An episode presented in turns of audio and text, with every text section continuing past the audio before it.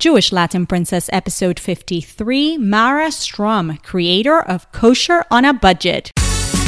You're listening to Jewish Latin Princess podcast by Yael. Every week, get your dose of inspiration from the world's most uniquely talented Jewish women and from Yael herself, seeking profound and practical ways to live a joyful, richer Jewish life. Welcome to Jewish Latin Princess podcast. And now, Jewish lifestyle expert and bilingual blogger at jewishlatinprincess.com, your host, Yael. Did you do an accounting of how much you actually spent this year on Passover? Did you go over budget? I did. My only saving grace is that my order for meat and chicken this year was large enough to last me till Rosh Hashanah, so it all balances out. Now, budget for Passover? You're listening to Jewish Latin Princess. Welcome to the show. I'm Yael Trush, your host. Yes, my guest today would tell you it is a wise thing to have a budget for Passover and for everything else. And I would agree. Although the word budget does not sound very princess-like, does it? My guest today claims budget and abundance can go in the same sentence. She says that we work so hard on figuring out how to make money, we need to also work hard on knowing how we're spending it. I have Mara Strom on the show. Mara is the creator of Kosher on a Budget. Mara and I talk about the incredible journey with debt that led her to the creation of this highly successful blog, which has been a profitable business for Mara for a number of years. Mara, who made Aliyah last year, tells us how to plan financially for Aliyah and what are the financial benefits of living in Israel. How scary was it to go public with her financial struggles, especially living in an observant Jewish community? How do we deal with the many expectations and pressures, and I dare say judgment, that we may face as part of a close-knit community when we're determined to take control over our financial lives and not keep up with the Schwartzes? And what happens if we're not in debt or if we've gotten out of debt? Do we ditch the budget then? Or will it still serve us? Listen to what Mara has to say. I suggest you download Mara's ebook, The Better Budget Guide, and use the code PRINCESS to get $5 off the book and workbook price, to get it for $9.99. The Better Budget Guide will definitely teach you everything that Mara has been teaching for years about budgeting, how to feel good about it and succeed at it. And there's more. If you're ready to embark on this work full on and start seeing the savings immediately, and I'm talking 30% savings just on your groceries alone, a month. And for most of us, that's at least $300 of after-tax money in our bank accounts.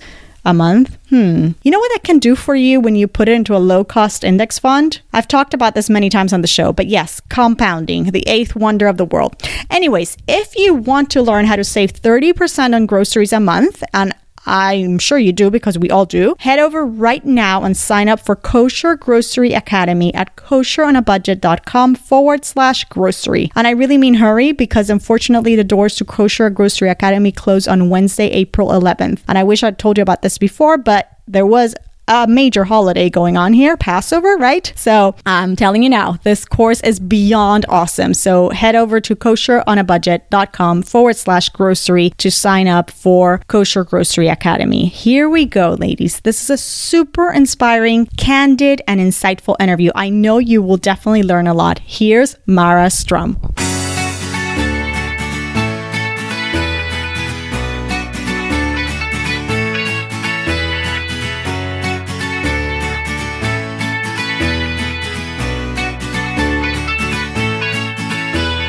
Mara Strom, welcome to Jewish Latin Princess. It's so great to have you. Thank you so much for having me, Yael. I feel like you don't need any introduction because, I mean, who doesn't know you? I've personally been following you since forever, right? And following your tips on what to buy and, you know, where the best deals are.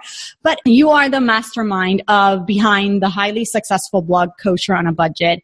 And I want to start with this because I know that even though it's called Kosher on a Budget, you really teach people how to live an abundant lifestyle while sticking with budgeting, with meal planning, with savings. And in fact, your tagline is living fruitfully without multiplying your budget. And so my question is, in a lot of people's minds, the word abundance and abundant lifestyle does not go in the same sentence as budget. So talk to us a little bit about that philosophy.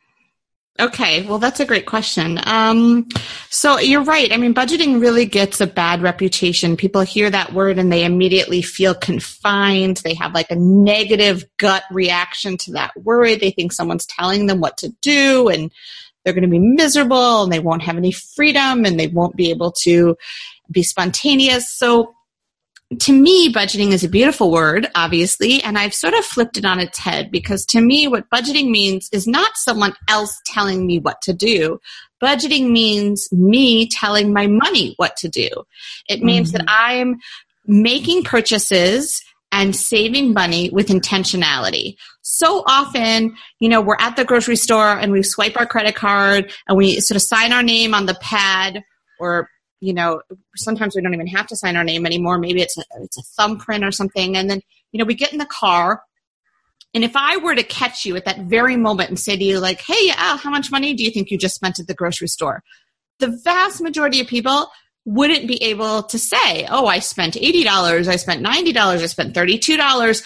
They would really have no idea because we're just so focused on everything else except for what we're doing with our money. So to me, budgeting means that we focus on what we're going to do with our money and we do it with intentionality. So yes, you absolutely can live abundantly. You can live fruitfully, but it has to be done with intentionality because you can't do all the things all the time. You have to make choices. And so by being on a budget, I allow myself to focus in, to really think about what's most important to me and then how do I prioritize those things in order to achieve my goals. Yes, because there are trade-offs. Exactly. Absolutely. You cannot do all the things all the time.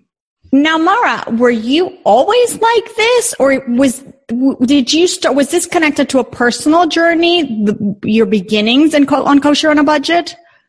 Absolutely. You said, was I always like this? I wish I had always been like this because I would probably have a big fat investment account right now if I had always been like this. But sadly, it took me until my mid-30s to figure this stuff out. You know, one of my biggest regrets is that it took me a long time of being adult until I could actually act adult with my money. So the personal journey behind Kosher on a Budget is that my husband and I found ourselves 10 years ago, actually, 10 years ago, pretty much this time, 10 years ago, we found ourselves $30,000 in consumer debt, plus our mortgage.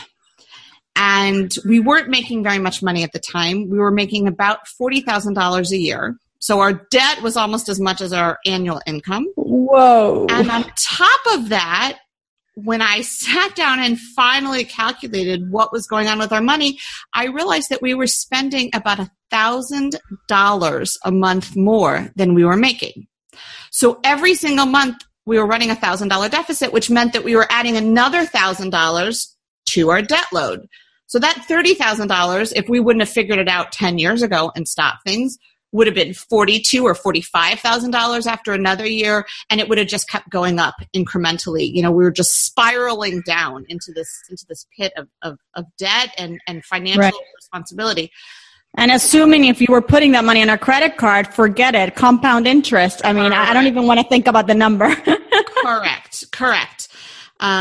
So it was not a good situation. You know, I say that we were in a pit. It was very dark. There was a lot of stress, a lot of anxiety. And the thing that was so maddening to me is that I couldn't figure out where it had come from. I mean, I looked around my life, my home, my family. We didn't have extravagant purchases. We didn't travel extravagantly. I didn't have extravagant jewelry or clothing.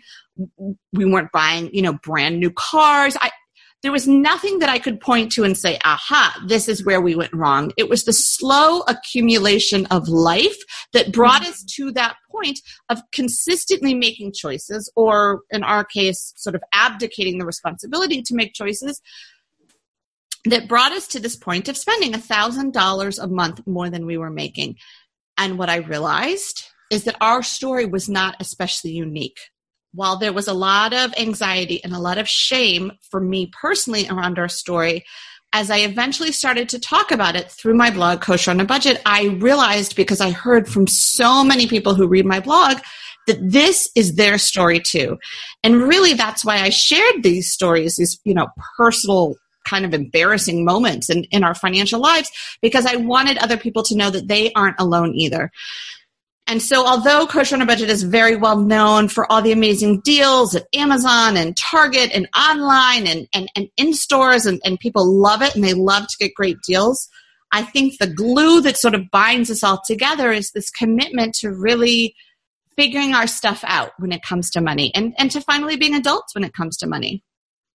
Yes. Did you find that the fact that you are an Orthodox Jewish woman living a kosher lifestyle, did you find as you were getting feedback from people out there that there was something, a common thread with this financial situation that many of us can relate to and this lifestyle? Because there are many people in America or maybe elsewhere who, you know, who find themselves in this place. Is there something that you find that was unique to us?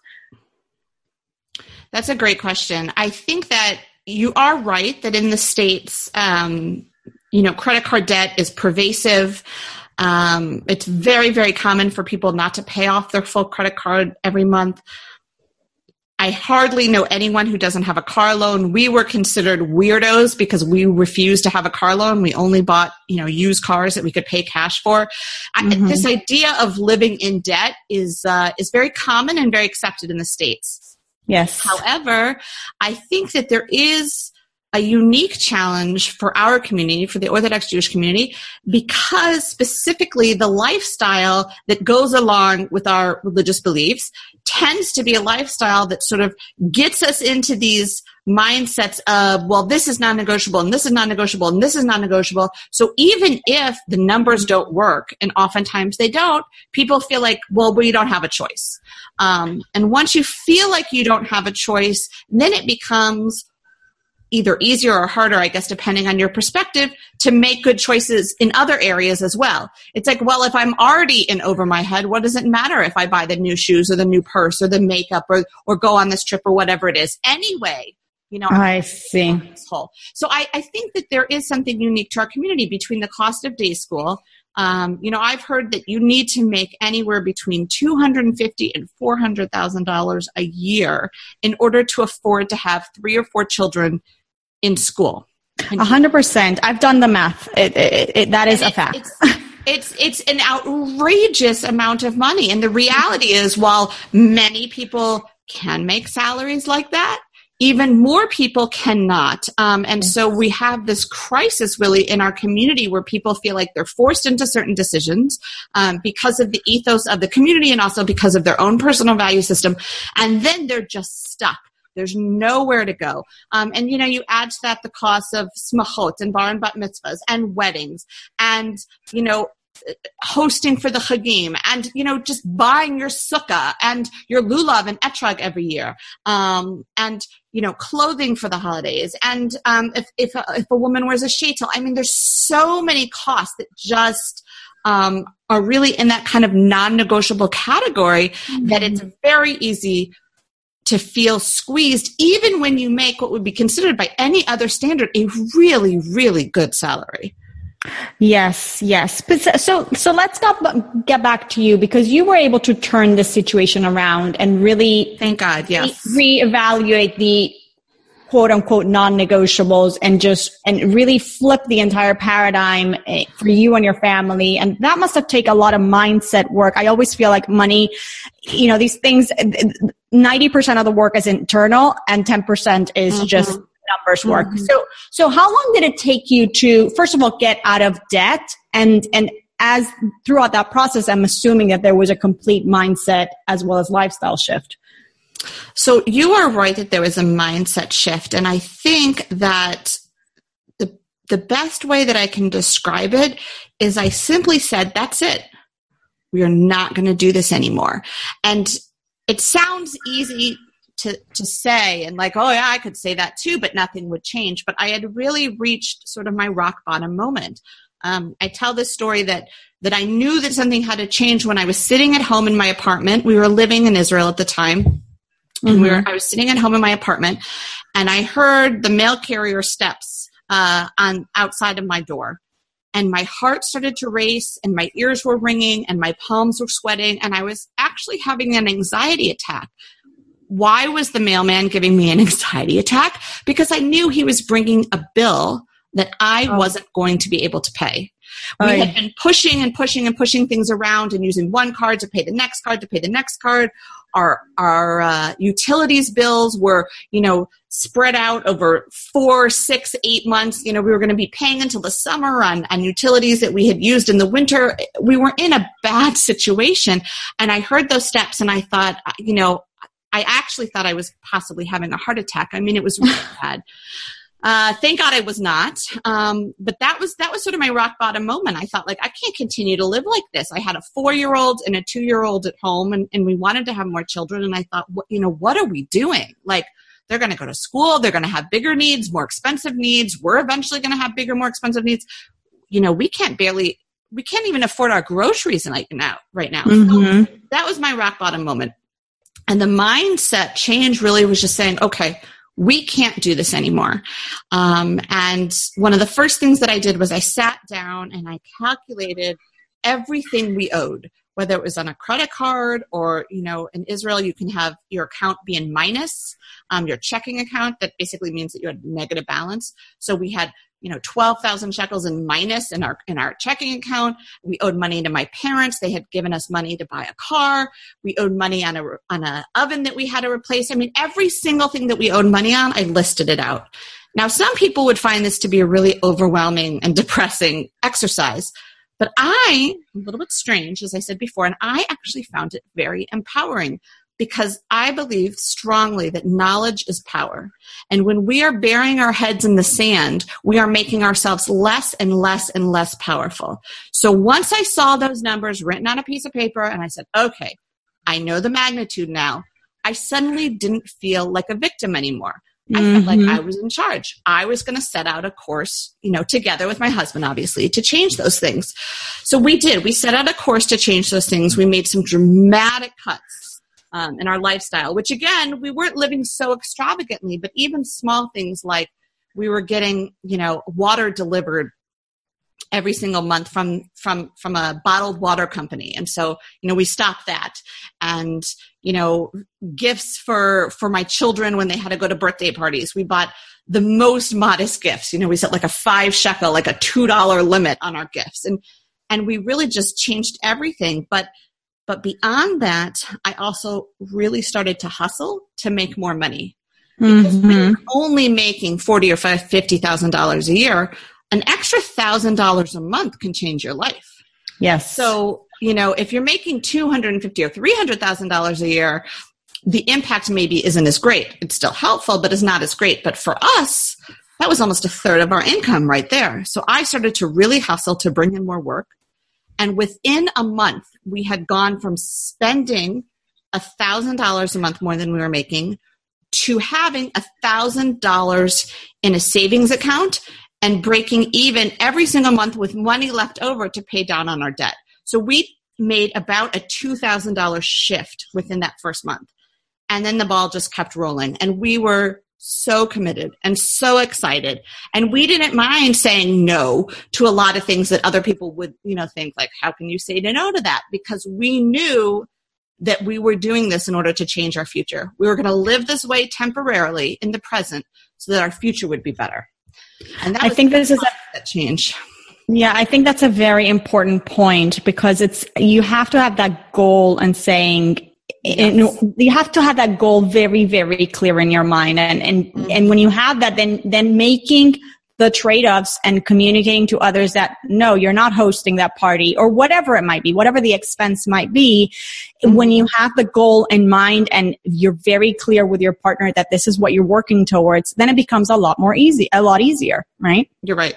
Definitely. And I think even today, as I said, that was 10 years ago. Today we have, as much money as we were in debt, we have sitting in a emergency savings account today. And every single month we make a budget and it balances, and we don't, spend more than we make, and we're very careful, and we continue to save for retirement and our kids' college and future smachot, and we have all sorts of savings goals that we have.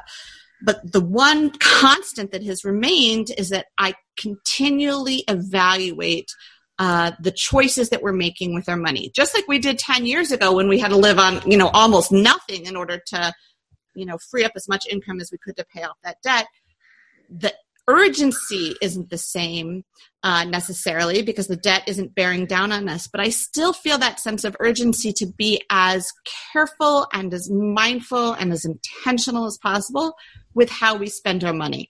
Because what's most important to me, and I say the same thing to every single couple that I coach and reader that writes to me and says, like, what am I supposed to do about my finances? I can't figure this out. You want to live your values. And oftentimes people feel like, I can't afford to do whatever this really important thing is to me because there's just no money left. And I say, all right, let's take a look at what you're spending your money on. And too often we find that we're spending money on the things that aren't actually our top priorities. Right. What I encourage people to do is line up where the money is going with what matters most to you. Yes. I often say, show me your bank statement and I'll tell you where your values are. And you are so right. So right. And sometimes, we don't even realize that that's what we're doing. Exactly. So when you started Kosher on a Budget, so you're going through this transformation and you start blogging. Do you start blogging during the process of paying down the debt, or is the blog born afterwards? The blog was born about a year after we had paid off the debt. At the time that I started the blog, we were just working on finishing up our emergency fund. And unlike the debt, which has never come back, the emergency fund has, sort of ebbed and flowed over the past 9 years. Sometimes we have an emergency and we need to use it. And so then it comes down a little bit and then we have to work to save it back up. But I was closing in on the process of finishing saving up our emergency fund. And that's when I started to write the blog. And really, the deals sort of go hand in hand with this philosophy, because the impetus for me starting the blog was that I was, at the time, because we were still working very hard to save up our emergency fund. And although we were making more money than we had been the year or two previous, we weren't, we'd certainly not hit six figures yet even. And so I was very, very careful with our groceries, because I had realized that was an area where I could really affect a lot of change in our budget. And again, just like I said, making an extra $1,000 a month can change your life. So spending $1,000 a month less can also, change your life, especially when you consider that's after-tax money. So we were very careful. And at that time, I was only spending $500 a month on groceries. Wow. Which, compared to some is a ton, but in the kosher community, I think that was pretty good. That is pretty, that's really good. We've increased our budget since then, but, we had some serious goals, and I wasn't gonna let myself go at the grocery store and then not be able to achieve my goals. So what happened when I started the blog was that a friend of mine had been asking me, Mara, how do you spend so little at the grocery store? Like, where do you get all these great deals from? How do you get your toothpaste for free? And where do you get this toilet paper for almost free? And, and how do you get such cheap eggs and milk? And so I said, I read this blog, I read that blog. And at the time, there were a lot of sort of money-saving blogs, and a huge number of them, the vast majority, maybe even 100% of them, were written by Christian women who saw their blogs almost as an extension of their value system. And so the blogs taught me a lot, but I still had to sort of read it through a filter. First of all, because obviously they were writing about products that weren't kosher that I could never buy, and also just, their lifestyle and their values were really different than mine. So I sort of took what was useful to me. And so I was recommending to my friend that she read these blogs. And she said, Mara, you should think about starting a blog for the Jewish community. And I looked at her and I said, well, there's already so many blogs. What does the world need with another blog? And this was, 9 years ago when there was a fraction of the number of blogs that there are today. But anyway, what she said really stuck in my head, and I kept mulling it over, and eventually I started Kosher on a Budget, and that's really how it began. And did you treat it as a business from the get-go? I mean, what were your expectations when you got started? That's a good question. So before I started Kosher on a Budget, I was working as a freelance writer, and And I know that you recently had on my friend Abby Parrott, yes, the master of freelance writing. And she and I sort of share this in common, you know, this way of making money from home and still being with our kids, but, you know, making a decent income. So I was working as a freelance writer. And one of the things that I was doing in that capacity was I was ghostwriting blogs for big companies, nonprofit organizations, and the like. So I had a sense of how blogging worked from the back end. And similarly, as I said, I was following these other blogs pretty carefully, and I knew that a lot of them were making money. I wasn't totally sure how they were making money, but I knew they were making money. So when I started Kosher on a Budget, I understood that it would be possible to make money, but I wasn't sure if I would be able to do that. And I wasn't sure if anybody would even want to read the blog. So when I started the blog, in my head, I had this idea that if after 6 or 9 months people were, you know, sort of reading the blog and it was catching on, then I would try to monetize it. But I didn't do anything to monetize it at the beginning. And so it did catch on. Mm-hmm. And so at what point did you start making money, like serious money that your husband said, oh, you're really contributing, keep it up?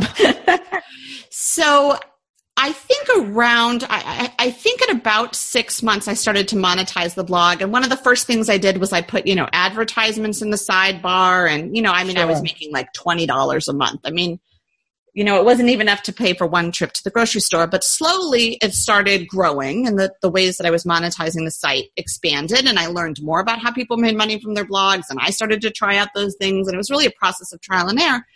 But as I made money on the blog and saw it returning month after month, so eventually I would sort of let go one of my freelance clients, because at the time I was making about $3,000 a month from my freelance writing, and I thought I can't afford to quit all of those clients and focus full time on this blog, because what if I don't make any money? And we needed my income. We couldn't live without it.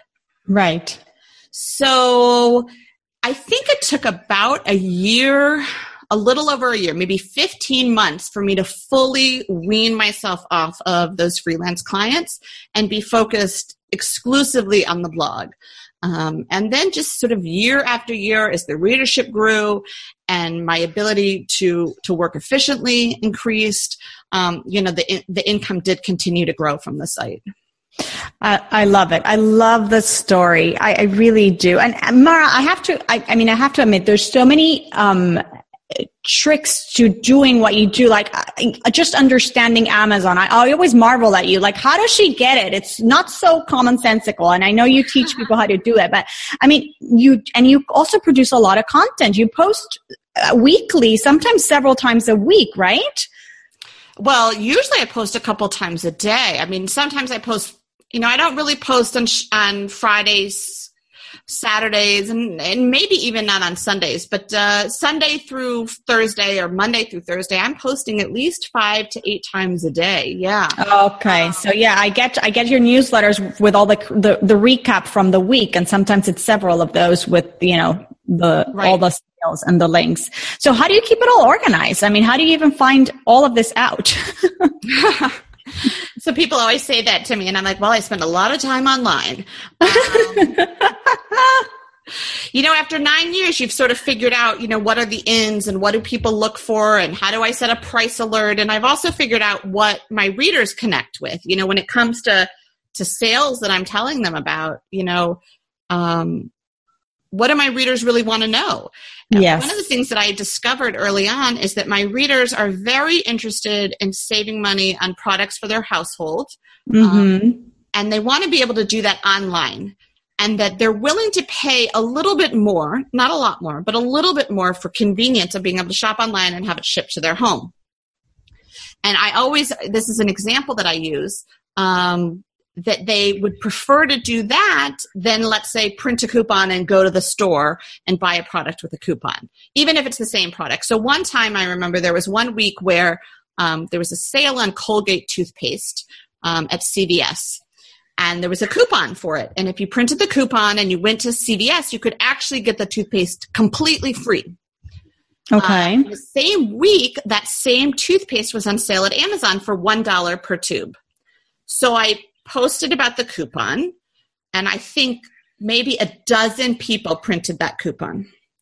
And then 2 days later, I posted about the tube of toothpaste for sale at Amazon, and 75 people bought a tube of toothpaste for $1. Mm-hmm. And I thought, I think I'm onto something here. And so over time, I realized that although there may be, some readers who do kind of miss all those store matchups that I used to do, for me to spend the time, and obviously, just like you have to balance, prioritize your budget, you have to prioritize your time as well. So I realized that that I was getting more impact when I was focusing on ways that people could save money online versus, going to the store. And the other thing is that I have readers from all over the United States. I have readers in Canada. I have readers in Israel. I have readers in South America. And most of those readers, they don't all have the same stores. They don't have the same schedules, the same flexibility, but they all have access to the internet. And so that's really where I focused a lot of my energy in the blog. Yes. It's super, super helpful. Now, Mara, you've expanded since those early days. It's not just a blog where we get the deals on information, but you do coaching. You've published a downloadable book, right, recently, a couple months ago. And now you're launching. Yeah, tell us about the book before we get to the course. What's the name of the book? Okay, so the book is called The Better Budget Guide and Workbook, and your readers can check it out at betterbudgetguide.com. This is a book that I've literally been writing for 5 years, and it's not because it's a 500-page book. It's just I have this perfectionism disorder where like I'll stop doing something because I can't make it perfect. And finally, a friend of mine kind of gave me a kick in the rear end and said, just publish this, Mara. It's amazing. Just publish it. You're going to help people. It sounds like something Abby would tell us. In fact, it was Abby. See, I know my friends well. Oh my gosh, I hope she's listening to this. So, right. So she said, Mara, just do this. What is your problem? And I was like, what is my problem?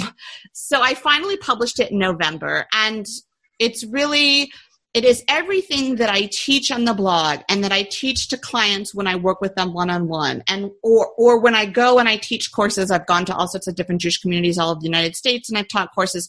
This is what I teach distilled into a very easy to read, very easy to download book and workbook that goes together. So to take people through the process of how do you make and live on and actually stick to a budget, feel good about it, and succeed at it. These are all the lessons that I know about living on a budget distilled into one book. And so I launched that book in November.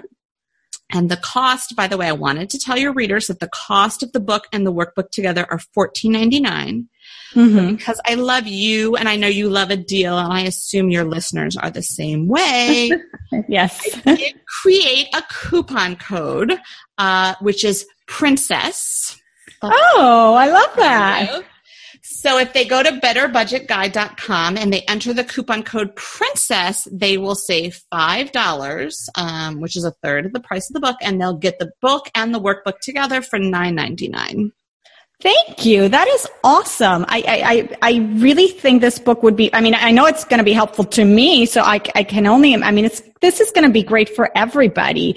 And just going back to the book and something that you mentioned before that I think it's important to highlight, you said before that even when the debt went away and, you were already making more money, you still kept the budget in place. You still check, you still keep yourself that discipline. And I think this is important because very often I find it's been true to me. It's one of the challenges when you finish getting out of debt, because I have a similar story also. I also hit rock bottom. Like I had a wake up call and we got ourselves out of debt and a very tight budget and so on and so forth. But I find that there is a phenomenon that occurs that as you're making more money, you end up spending more money, in particular when the sense of urgency is not there. So you've been very good about keeping that. And do you address that in the book?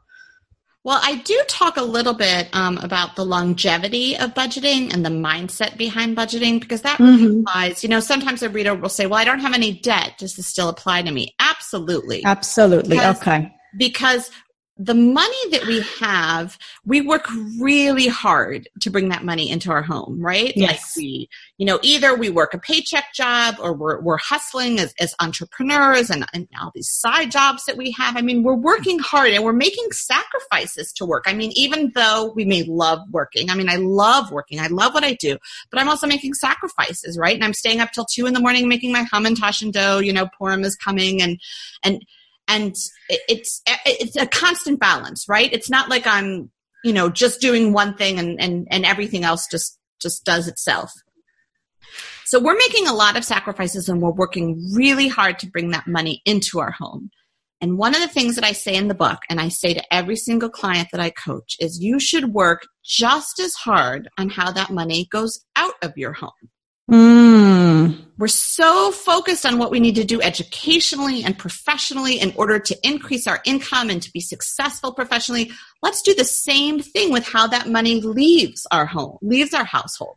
And that is a mindset which is true whether you have debt, whether you don't have debt. It's very, even the people who are fortunate enough not to have debt, oftentimes they feel like there's really big things that they can't do because there's not enough money. And that's where you need to look at the priorities and figure out, wait a minute, is it true that I can't do this? Or am I spending money on things that aren't really reflecting my values? Right. So Mara, tell us about your exciting new course. Thank you. So I recently asked all of my Kosher on a Budget readers to complete a reader survey. And one of the things I asked them was, what is the most important thing that you want to learn, which I can teach you about saving money or living on a budget? And I listed, 10 or 15 different things. And the number one thing, far and away, with over 65% of my readers saying that they wanted to learn this, was how to save money at the grocery store. It sort of brought me back to my roots, right? I mean, Kosher on a Budget, you know, people who are new to Kosher on a Budget sometimes look at it and say, oh, I thought it was all going to be about food. And it's, you know, there's not a lot of food here. It's a lot of, you know, toiletries and household items and toys and clothing and electronics and technology and, you know, things I can buy online, but where's the food? So I said, oh, you know what? I think we're going to go back to our roots. So I created the Kosher Grocery Academy, which will teach students how to save 30% or more every single month at the grocery store. Whoa, and that's a huge, wow. You don't have to use a single coupon to do it. I'm a sigh of relief. Sigh of relief. I heard it. Because, you know, we think that like, oh, well, there's no way I can save money unless I'm going to spend hours every week clipping the coupons and it's just not worth it. And I want to buy healthy foods and these foods aren't healthy. And so what's the point of it? And you're right. That is a true and correct instinct you're having. So could you save more money clipping coupons? Yeah, probably. And I might even have a bonus feature in the course to teach people who really want to learn how to use coupons to do it in a sane way because, you know, couponing, kind of like budgeting, got a bad reputation from all those extreme couponers. But the truth of the matter is that you don't need to clip a single coupon in order to dramatically reduce the amount of money you're spending every single month at the grocery store. So all of the secrets, everything that I know, all of the ways that I saved 9 years ago when we were getting out of debt until today when we are staying out of debt and saving for our future, all of those things are distilled into this course. So I am launching it next month. I'm furiously working on it now to get it ready to launch. And again, if your readers are interested in finding out more, they can go to kosheronabudget.com/grocery. And this is what I tell people. When you say 30%, you know, people are like, well, I don't really know how much I'm spending right now. So most of the clients that I work with in coaching, when we look at their groceries, I have yet to come across a family with children who's spending less than $900 or $1,000 a month in the grocery store. Most are spending more. Some are spending twice that much or more. So if you are spending $1,000 a month and you learn all of my secrets and now you can save 30% every single month. That's $300 a month that you're saving. $300 of after-tax money that you're no longer spending on groceries that you can spend or save for anything else that matters to you. That's almost $4,000 a year.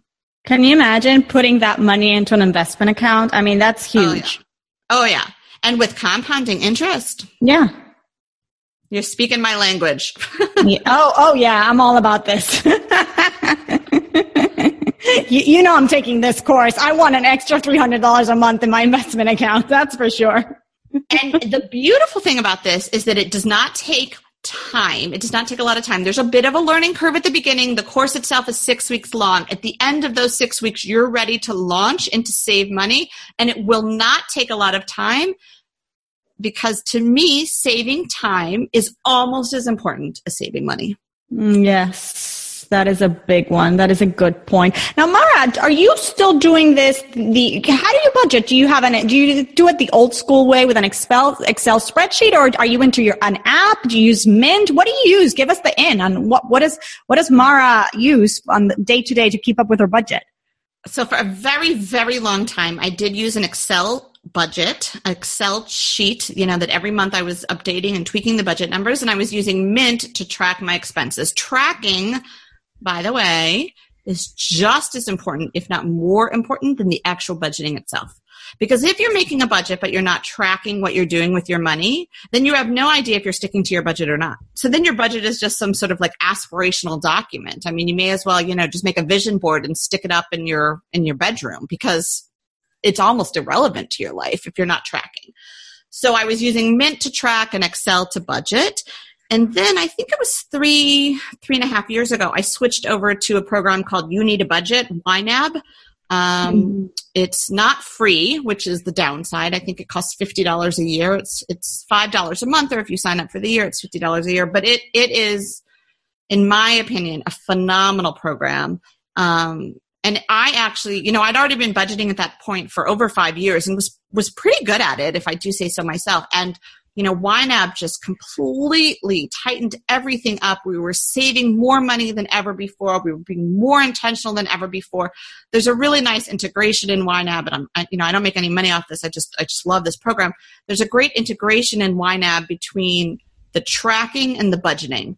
So if I've projected that we're going to spend $1,000, at the grocery store this month, and then I go to the grocery store and I spend, $150. Automatically, I'll see that I only have $850 left to spend. And there's an app for it, and my husband has it also on his phone, and it's synced up automatically, and we just love YNAB. But whatever program you use, and honestly, the program that you use is less important than that you use something. And the best program to use is the one that you and your partner, your spouse, will actually use. Because if you're not going to use it again, we're back to the, aspirational document stuck on a bulletin board in your room. Right. Well, I'll have to check it out because I've used Mint before. We actually weren't fans of it, so we went back to the very old school way. I don't know if you found that, but I found it to be a little glitchy. Yeah, and I also and I didn't feel like I was integrated with what was really going on with my money, with the budget, with the plan, let's just say. So, yes. That was also for me the downside. It was like I tracked in Mint and then I had a look at Excel. It was a little clunky. Yeah. It was clumsy. Yes. So Mara, you recently moved back to Israel. Have you talked?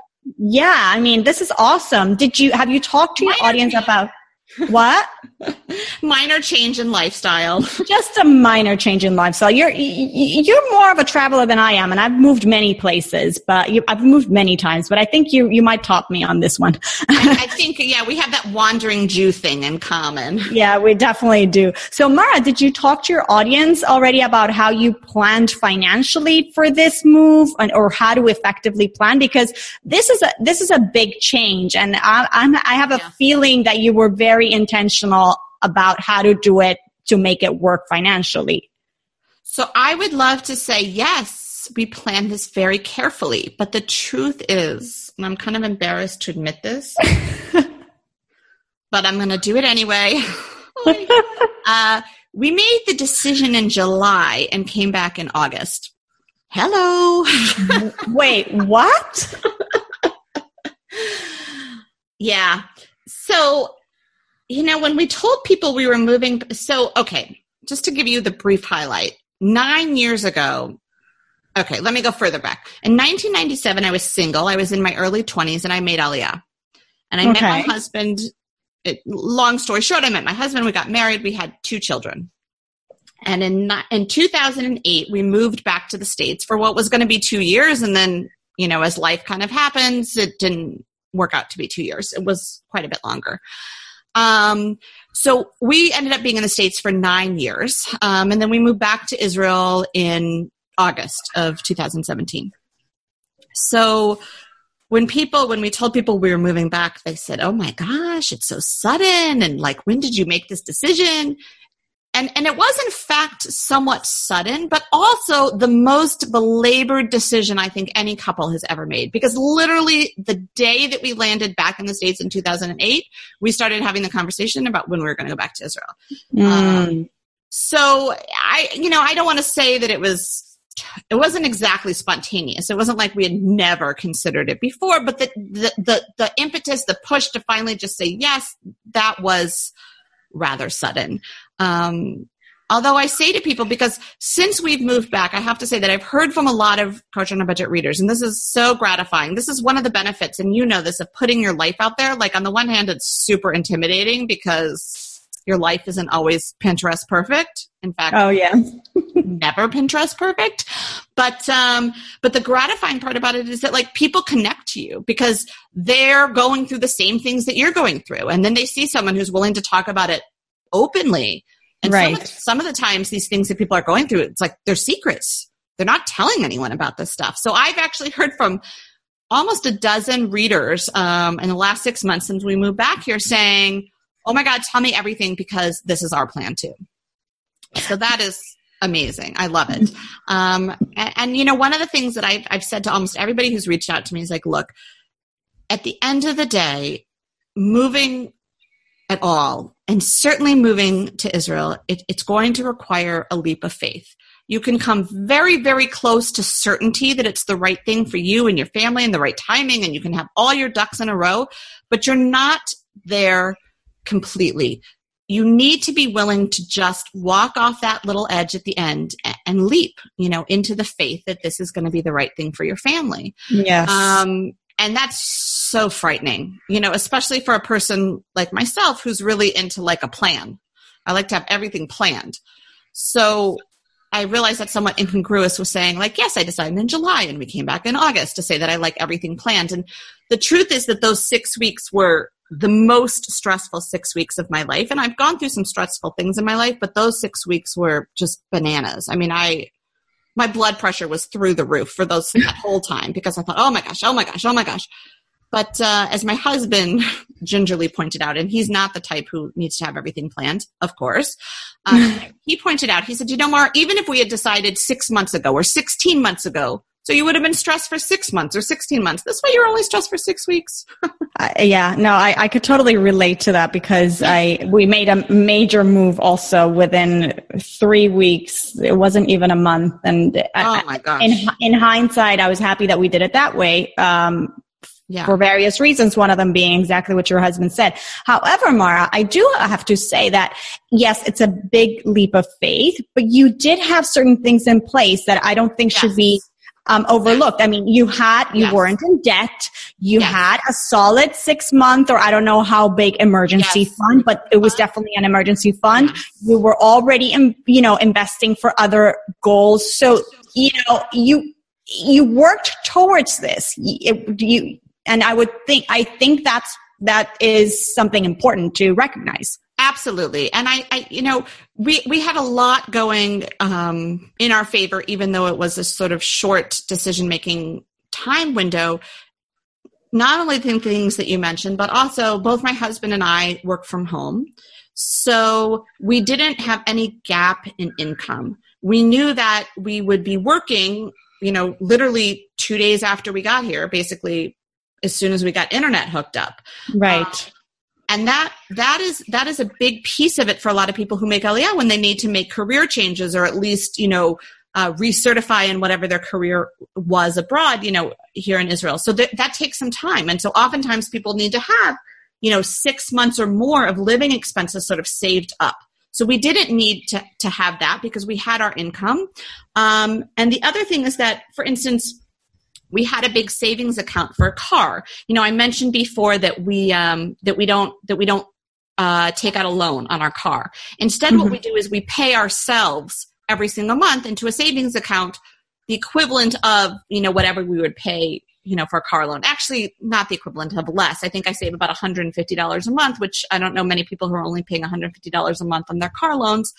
But we had been saving up, plus we sold the two cars. Obviously they were very old and they had over 150,000 miles on them, but we sold them.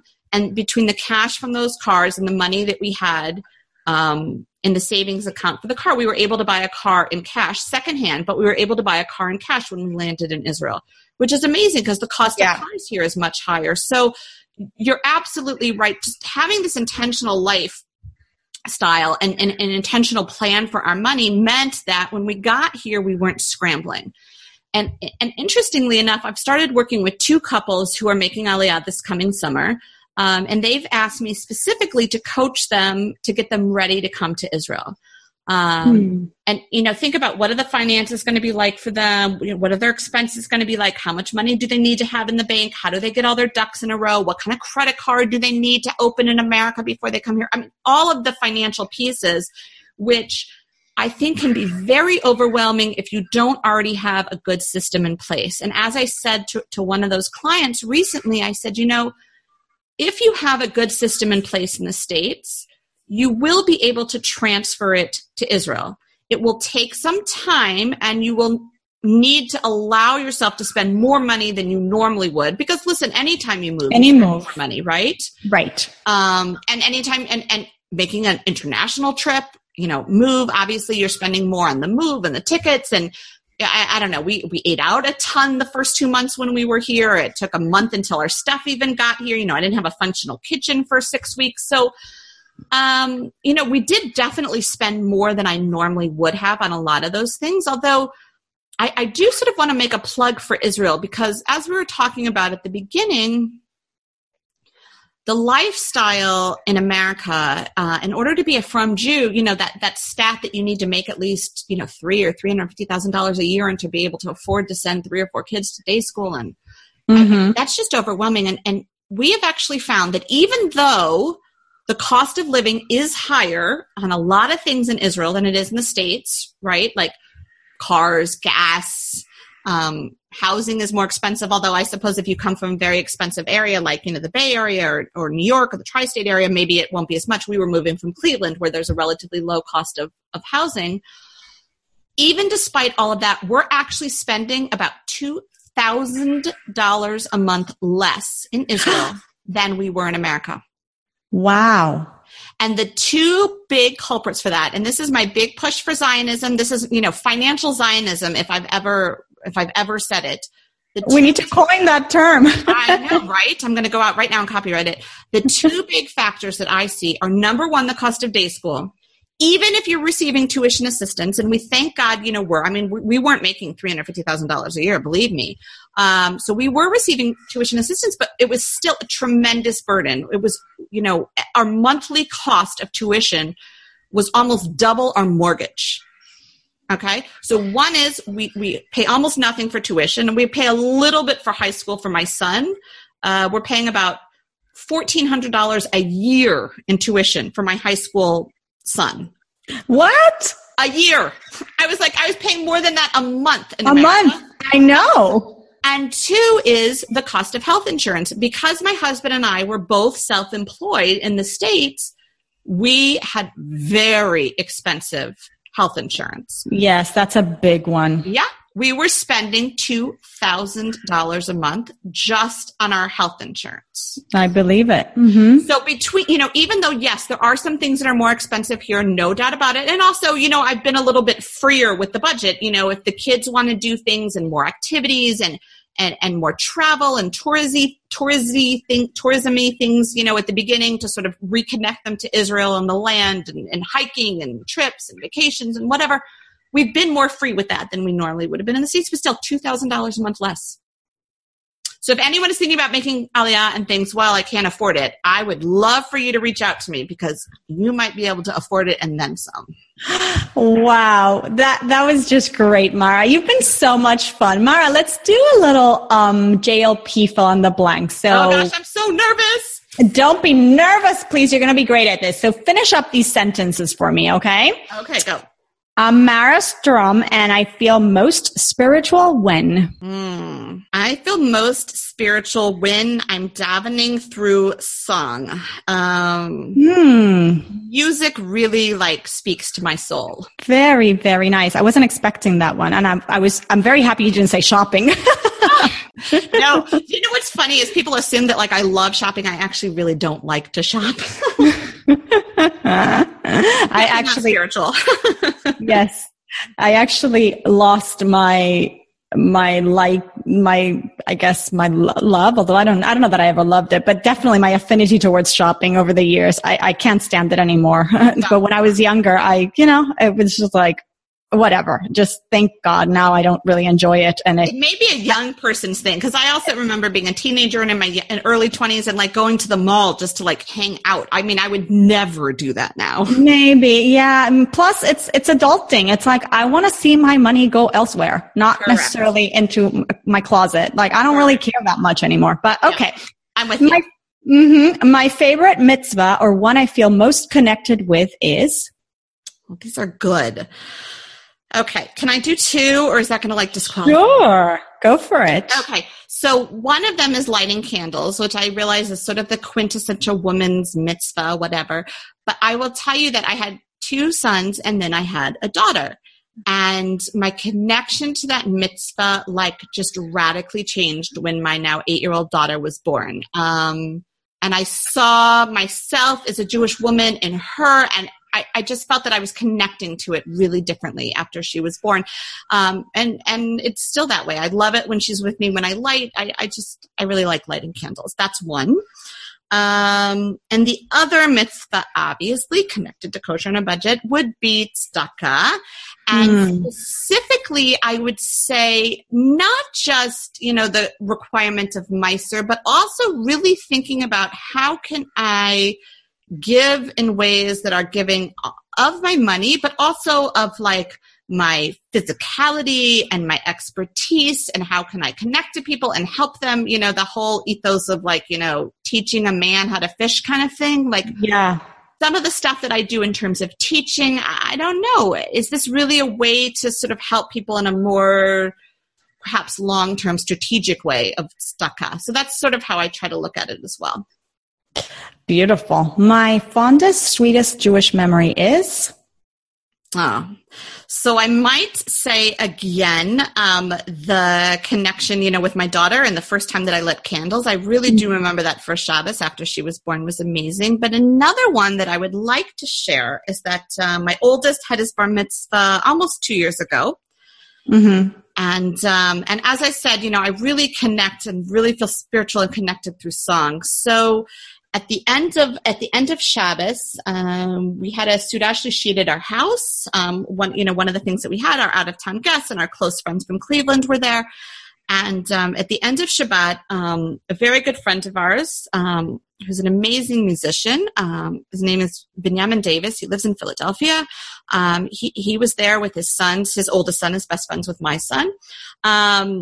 And he did a musical Havdalah. He played guitar and he sang. And then it was it just morphed into this incredible kumsitz. And he was singing and all the children were dancing. We moved all the furniture out of my living room and people were dancing and it was so Labadic. And of all the things that we did that weekend on the bar mitzvah, I actually wrote about this whole thing on my blog, all of the, bar mitzvah festivities and how we saved money and what we did and blah, blah, blah. This was free, essentially. I mean, other than, Rabbi Davis's time, playing guitar. I mean, he didn't charge me, but let's say that was, not free. But this was just such a spiritual high at the end of this incredible weekend. And I think probably your first child's bar bat mitzvah is very special as a parent. It's you're sort of seeing these life cycle events, thank God, come to fruition. So you already are feeling very thankful and grateful and blessed and everything. And just that ending was such an emotional and spiritual high for us. It sounds beautiful and amazing. It was. And it was so Hamish and just exactly what I love. Sounds amazing. Something I wished I had learned about Judaism growing up is...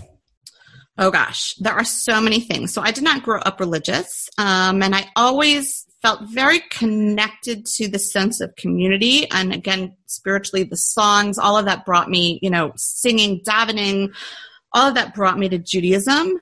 I don't know. I mean, it just seems like there was a bit of a hole there in terms of, my chinuch. I mean, in terms of raising Jewish from kids now, they know more about halacha than I do. They knew more about the chagim than I do. It's much more intrinsic for them. They talk about, the people in the Tanakh as like people in their lives. They talk about Mashiach coming as just like an obvious eventuality to them, which was not sort of an intimate connection that I had, in childhood. I sort of came through it more intellectually, I guess, through that adult lens than as a child who just absorbs these things as, absolute truism. So yeah, I guess it's more of a hashkafa or an outlook than a specific thing I wish I had known. Having said that, I think, I wouldn't be who I was if I wasn't raised, in the family of origin that I was raised in. So I don't regret those things. It's not like, oh, I wish it would have been different, but I see now in raising my children just how different it is for them in terms of that. Yeah. The gift of the Jewish education that we're giving them, even though we've stopped being able to do their homeworks with them. Exactly. Especially now that my kids' homework is in Hebrew. I mean, my Hebrew's pretty good, but Oh, so now you can't even help them with math anymore. No. The third grader, I'm still okay, but the ninth grader, forget about it. I actually did not realize that about your background, which makes the fact that you are doing what you do even more impressive, because I do have to say, and you mentioned it before, that, we live in communities, and plus the fact that, their expectations of a more public life is that they're Pinterest perfect. And you didn't, one might assume that, okay, well, you go out on a limb a little bit about your financial life, and there are taboos to talking about money and society in general. If you're comfortable in a community, maybe, one might think it's easier for her. I mean, at the end of the day, she grew up with these people, whatever, she grew up in this environment, but you really didn't. And you've been very open and genuine about the journey and the struggles. And I think that's a really awesome thing. I mean, were you ever scared? Oh my gosh, all the time. And even just hearing you talk about this, my heart is kind of racing, and I'm like, oh gosh, I don't really know if I want this to go live. It's kind of scary. Right? It's really scary. There's a lot of judgment. A lot. And, so when I first started Kosher on a Budget, obviously, my mother and 2 of her friends from synagogue were reading. It wasn't so intimidating because nobody read the blog. And that's really, there's a story on the blog, if people want to read it. I call it my Jewish Dave Ramsey story. He's a financial guru he's actually a Christian guy. And, I talk about how I decided to follow him, even though his sort of life mission is so different than my own, blah, blah, blah. But so I shared this story in 6 or 7 parts of how we realized that we were so in debt and the story of the mailman and how we got out of debt and how we saved. And it's very toughless. I'm letting you in on all the, sort of the kishkas of the story, which frankly, don't portray us in the best light, I suppose. Right. And then you have to show up in shul. Exactly. So when I wrote the story, as I said, no one was reading the blog. So it wasn't as hard then. Although I did every time I was going to publish another installation in this saga, I ran it by my husband first, who's the most supportive guy in the world. But I said, it's your story too. So are you okay with this? And he always said yes. I think he was more okay with it than I was, honestly. That's impressive. Mm-hmm. It was amazing. But at the time, we were living in Kansas City, which is a very down-to-earth, not judgmental place to live. And so It didn't feel as intimidating. And it's interesting because 3.5 years ago, we moved from Kansas City to Cleveland, which is also down-to-earth and not judgmental. But the difference is that it's much bigger.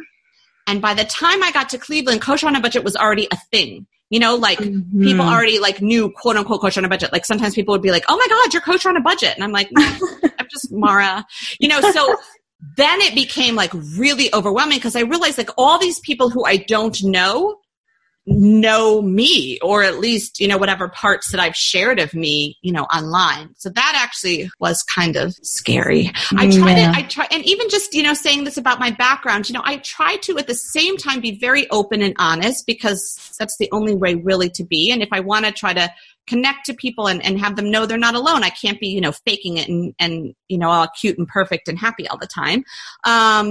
But on the other hand, it's like you still try to guard like the innermost parts of your life and your identity. Like people on the blog know that I have 3 children. They know I have 2 boys and a girl. They know about how old they are, but I never say their names. I feel like that I want to like keep for them because mm-hmm. even though my kids think it's like so cool that mommy has a blog and people know who Kosher on a Budget is, it's like it may not always be cool to them. You know, there may come a time where they're like, oh, I'm not sure I'm such a fan of that, you know, public face for me, you know, like vis-a-vis the whole world.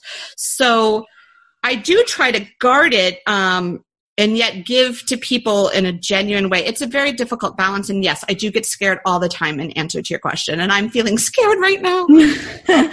You shouldn't. You shouldn't. But I very gentle. Yes. Thank you. Finally, I'm Mara Strom, and today I'm most grateful for. I am most grateful for you, Yael. This was an incredible interview. I get super nervous about things like this. In fact, I say no to like 95% of the asks because I have like such anxiety about it. But you just were amazing. Like you just made this a joy. So thank you so much. I'm very grateful to you for what you do and for being curious about me and being willing to share me with your listeners. Thanks again to Mara Strom for stopping by. Her website is kosheronabudget.com. You can sign up for her newsletter to receive regular updates on every awesome deal pretty much on the planet. And if you want to save 30% a month on your groceries, seriously, head over to kosheronabudget.com/grocery now to sign up for Kosher Grocery Academy. The price of the course is only $97 and it is super worth it. And I mean that. Bold letters, super worth it. Should I say that again? It's beyond worth it. You do the math. I mean, $97, you do the math of how much you're going to be saving. It's really, I've done it. It's really, really good. You can also get your copy of The Better Budget Guide, which distills everything Mara has been teaching on the blog, her lectures, and to private coaching clients in one easy to download book and word book for the awesome price of $9.99 when you use the code Princess at checkout. And thank you, Mara, for giving us these amazing resources. We're very, very grateful. And to everybody out there, have a wonderful rest of your week.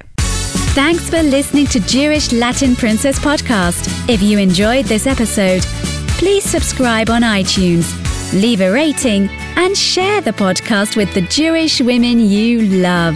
To access today's show notes, ask Yael a question, or suggest a uniquely talented Jewish woman to be featured on the show, visit jewishlatinprincess.com.